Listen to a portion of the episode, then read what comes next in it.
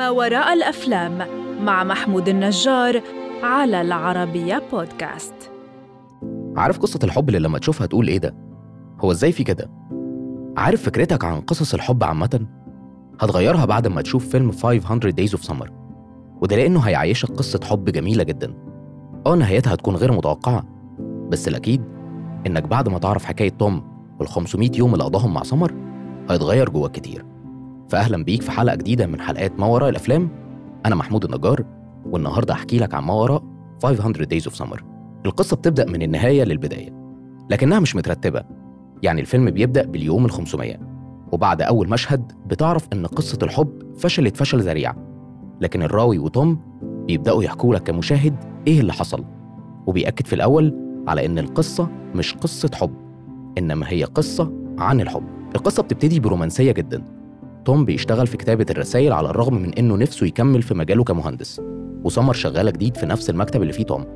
سمر شخصية فريدة من نوعها. جميلة جدا. ذكية. ليها حضور في أي مكان. بتتكلم عن آرائها بصراحة وحرية. ومجرد وجودها في أي مكان بيلفت الانتباه. مواصفات تخلي أي شخص مميز وجذاب بالنسبة للطرف التاني. بتوصف نفسها في جملة واحدة لما قالت I dream sometimes about flying.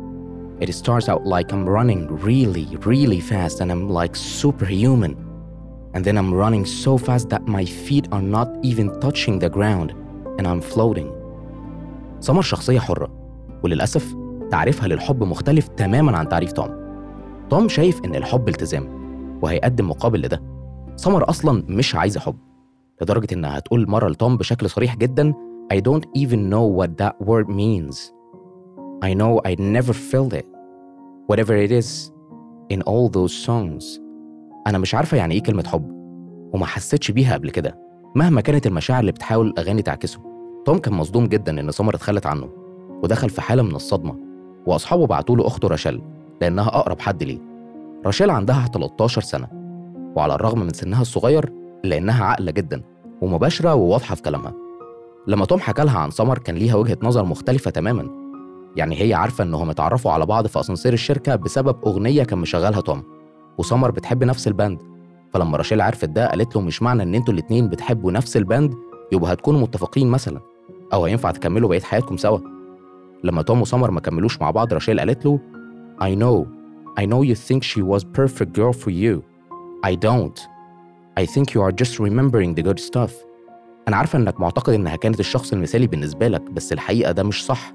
انت بس بتفتكر الحاجات الكويسة. ممكن تحس إن كلام راشيل صعب خاصة إنها بتقوله في فترة انفصال ولسه توم مش متقبل الوضع. لكن عندها حق خاصة لما قالت له You're just afraid you'll get the answer you don't want and that shatter your illusions of how good everything have been these past few months. انت خايف بس من إنك تلاقي إجابات مش عايزها وده هيدمر أوهامك في كل اللي حصل في الشهور اللي فاتت. والحقيقة كلام راشيل كان صح. مش في علاقة توم بسمر بس لكن عامة في حياتنا بنخاف نواجه في البداية علشان ما ندمرش ذكرياتنا الحلوة وعلشان مش بنبقى عايزين نعترف إن ده حصل والموضوع انتهى. وفي الآخر إما بنقتنع ونطلع من الدايرة دي بسرعة ويا إما بنفضل فيها فترة طويلة وفي الآخر نطلع ويا إما ما بنطلعش خالص. أنا مش بحبطك لكن مواقفنا في الحب والارتباط ملهاش سيناريو واحد. يعني ماذا لو سمر ما قابلتش توم في اليوم ده؟ أكيد مسار حياته كان هيكون مختلف. مش بالضرورة يكون أحسن أو أوحش لكن غياب شخص واحد أو وجوده في حياتك أكيد بيأثر. أنا حكيت لك عن سمر ورشال وعلاقتهم بتوم لكن ما حكيتش ليك عن توم ونفسه. إيه اللي وصله لكده؟ وليه كان متقبل تصرفات سمر؟ على الرغم إنك كمشاهد في مواقف كتير هتحس إنها أنانية وتستغرب هو كمل معاها ليه كل ده أصلا. توم كان عنده تخيل دائم إن سعادته مش هتكمل من غير ما يقابل توأم روحه. ففكرة إنه قابل سمر واللي هي بالنسبة له توأم روحه لكن بعدها بيكتشف إنها مش بتحبه كان شيء صعب جدا عليه.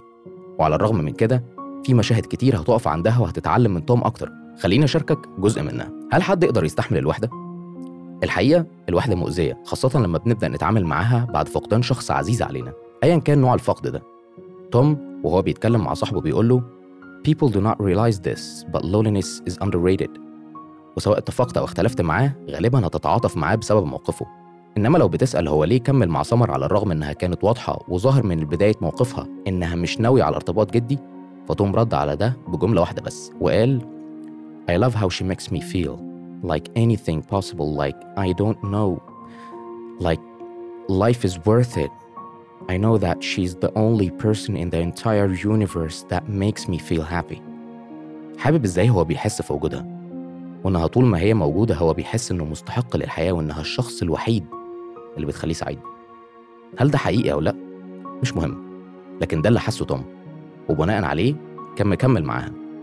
بعدها بيتقبل انهم مختلفين وكل واحد فيهم عايز حاجة مختلفة. هي عايزة تفضل حرة وخايفة من الارتباطات وهو بيدور على شريكة حياة وتوأم لروحه تشاركه حياته وأحلامه. توم في النهاية بيدرك حاجة مهمة جدا. Some people are meant to fall in love with each other but not means that they will end up together. في ناس ممكن تحب بعض عادي جدا بس مش بالضرورة يكملوا حياتهم مع بعض. وهنا راوي الفيلم بيقول حاجة جميلة وحقيقية جدا. When one strongly believe in something it takes overwhelming contradictory evidence to change their minds. الإنسان لما بيؤمن بحاجة بقوة جدا بيحتاج أدلة ساحقة تماما علشان يغير رأيه. وده اللي حصل في النهاية وغير رأيه فعلا. ولكن بعيدا عن تعريف سمر وطم للحب إيه تعريفك أنت؟ أحب أعرف وجهة نظرك وإزاي شفت سمر وهل كانت فعلا أنانية ولا واقعية على عكس توم؟ فيلم 500 Days of Summer من الأفلام اللي هتحب تشوفها أكتر من مرة. لأنه عبارة عن قصة ممكن تحسها معقدة في الأول لكنها في الحقيقة سهلة وواضحة والحوارات اللي في الفيلم بالنسبة ليك هتكون مألوفة لأن ده اللي بيحصل غالبا. طرف عقلاني جدا وطرف تاني بيفكر في الحب بشكل مختلف وبيدور على توأم روحه اللي يكمل مع حياته. ولو بتسأل مين اللي قدم لينا التحفة الفنية دي شخصية توم هانسن قدمها لينا جوزيف جوردن وقدمت زوي دي شانيل شخصية سمر فين. وسواء كانت قصة توم مؤلمة بالنسبة ليك أو سمر تعتبر شخص بارد أو أيا كان أنت شايفهم إزاي أكيد هتحب تشوفهم تاني علشان المرة اللي جاية هتحاول تشوفهم بمنظور مختلف. منظور ما وراء الأفلام المقدم من العربية بودكاست.